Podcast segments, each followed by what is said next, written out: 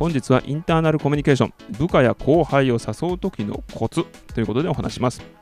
上から目線の人は嫌われるのは当たり前。あからさまな言葉を使わなくても言葉の端々で見られているものです。おごってやるよなんていう言葉はあまり使わないとは思いますけれども、事前におごるよって言って誘うのはあんまり良くないかもですね。また、キャバクラに連れてってやろうかなんて誘っても、部下はあんたが行きたいくせにと心の中で思ってます。ポール・シンドラーさんの調査によると、製薬会社で66人の人を対象にどんな人が職場で信頼されているのかということを調べました。その結果、最も信頼を得ていたのは誠実で正直な人だった。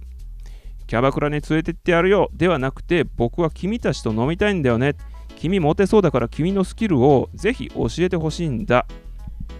おごってやるよではなくて、新しい店に行きたいんだけど一人じゃ心細いんでちょっとついてきてくれないかな。正直に本音でぶつかる、これがポイントです。本日は以上です。